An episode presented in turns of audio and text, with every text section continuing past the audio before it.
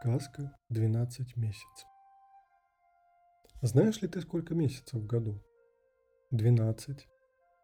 А как их зовут? А их зовут январь, февраль, март, апрель, май, июнь, июль, август, сентябрь, октябрь, ноябрь и декабрь. Как только закончится один месяц, сразу же начинается другой. И ни разу еще не бывало так, чтобы февраль пришел раньше, чем уйдет январь, а май обогнал бы апрель. Месяцы идут один за одним и никогда не встречаются. Но люди рассказывают, будто в горной стране Богемии была девочка, которая видела все 12 месяцев сразу. Как же это случилось? А вот как. В одной маленькой деревушке жила злая и скупая женщина с дочкой и падчерицей. Дочку она любила, а падчерица ничем ей не могла угодить. Что не сделает падчерица, все не так. Как ни повернется, все не в ту сторону. Дочка по целым дням на перине валялась, да пряники ела, а падчерица с утра до ночи и присесть некогда было. То воды натаскай, то хворосту из лесу привези, то белье на речке выпалыщи, то грядки в огороде выпали. Знала она и зимний холод, и летний зной, и весенний ветер, и осенний дождь. Потому-то, может, и довелось ей однажды увидеть все 12 месяцев разом. Была зима, шел январь месяц. Снегу намело столько, что от дверей его приходилось отгребать лопатами. А в лесу на горе деревья стояли по пояс в сугробах и даже качаться не могли, когда на них налетал ветер.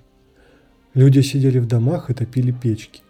В такую пору под вечер злая мачеха приоткрыла дверь, поглядела, как метет в юго, а потом вернулась к теплой печке и сказала падчерице. «Сходила бы ты в лес да набрала там подснежников. Завтра сестрица твоя именинница». Посмотрела на мачеху девочка. Шутит она или вправду посылает ее в лес? Страшно теперь в лесу. Да и какие среди зимы подснежники – Раньше марта месяца они не появятся на свет, сколько их не ищи. Только пропадешь в лесу, да увязнешь в сугробах. А сестра говорит ей, если и пропадешь, то плакать о тебе никто не станет. Ступай, да без цветов не возвращайся. Вот тебе корзинка. Заплакала девочка, закуталась в рваный платок и вышла из дверей. Ветер снегом ей глаза порошит, платок на ней рвет. Идет она, еле ноги из сугробов вытягивает. Все темнее становится кругом. Небо черное. Ни одной звездочкой на землю не глядит. А земля чуть посветлее. Это от снега. Вот и лес. Тут уж совсем темно, рук не разглядишь. Села девочка на поваленное дерево и сидит. Все равно думает, где замерзать. И вдруг далеко меж деревьев сверкнул огонек будто звезда среди ветвей запуталась. Поднялась девочка и пошла на этот огонек. Тонет в сугробах, через бурелом перелазит. Только бы, думает, огонек не погас. А он не гаснет, он все ярче горит. Уже теплым дымком запахло, и слышно стало, как потрескивает в огне хворост. Девочка прибавила шагу и вышла на полянку, да так и замерла. Светло на полянке точно от солнца. Посреди полянки большой костер горит, чуть ли не до самого неба достает. А вокруг костра сидят люди, кто поближе к огню, кто подальше. Сидят и тихо беседуют. Смотрит на них девочка и думает, кто же они такие? На охотников будто не похожи. На дровосеков еще того меньше. Вот они какие нарядные, кто в серебре, кто в золоте, кто в зеленом бархате – Стала она их считать и насчитала ровно двенадцать. Трое старых, трое пожилых, трое молодых, а последние трое совсем еще мальчики. Молодые у самого огня сидят, а старики поодаль. И вдруг обернулся один старик, самый высокий, бородатый, бровастый, и поглядел в ту сторону, где стояла девочка. Испугалась она, хотела убежать, да поздно. Спрашивает ее старик громко. «Ты откуда пришла? Чего тебе здесь нужно?» Девочка показала ему свою пустую корзинку и говорит. «Да нужно мне набрать в эту корзинку подснежников. засмеялся старик. Это в январе-то подснежников? Вон чего выдумала. Не я выдумала, отвечает девочка. А прислала меня сюда за подснежниками моя мачеха и не велела мне с пустой корзинкой домой возвращаться. Тут все двенадцать поглядели на нее и стали между собой переговариваться. Стоит девочка, слушает, а слов не понимает. Будто это не люди разговаривают, а деревья шумят. Поговорили они, поговорили и замолчали. А высокий старик опять обернулся и спрашивает. «Что ж ты делать будешь, если не найдешь подснежников? Ведь раньше марта месяца они и не выглянут». «В лесу останусь», — говорит девочка. «Буду марта месяца ждать. Уж лучше мне в лесу замерзнуть, чем домой без подснежников вернуться». Сказала это и заплакала. И вдруг один из двенадцати, самый молодой, веселый, в шубке, на одном плече встал и подошел к старику. «Братец Январь, уступи мне на час свое место». Погладил Январь свою длинную бороду и говорит. «Я бы уступил, да не бывать марту прежде февраля». «Ладно уж», – проворчал другой старик, весь лохматый, с растрепанной бородой. «Уступи, я спорить не стану. Мы все хорошо ее знаем. То у проруби ее встретишь с ведрами, то в лесу с вязанкой дров. Семь месяцам она своя. Надо ей помочь. «Ну, будь по-вашему», — сказал январь. Он стукнул о землю своим ледяным посохом и заговорил. «Не трещите морозы в заповедном бару, у сосны и березы не грызите кору. Полно вам воронье замораживать, человечье жилье выхолаживать». Замолчал старик и тихо стало в лесу. Перестали потрескивать от мороза деревья, а снег начал падать густо, большими мягкими хлопьями. «Ну теперь твой черед, братец», — сказал январь, и отдал посох меньшему брату, лохматому февралю. Тот стукнул посохом, мотнул бородой и загудел. «Ветры, бури, ураганы, дуйте, что есть мочи! Вихри, вьюги и бураны, разыграйтесь к ночи! В облаках трубите громко, вейтесь над землею, Пусть бежит в полях поземка белую змеёю. Только он это сказал, как зашумел в ветвях бурный мокрый ветер. Закружились снежные хлопья, понеслись по земле белые вихри. А февраль отдал свой ледяной посох младшему брату и сказал, «Теперь твой черед, братец Март». Взял младший брат посох и ударил о землю. Смотрит девочка, а это уже не посох, это большая ветка, вся покрытая почками.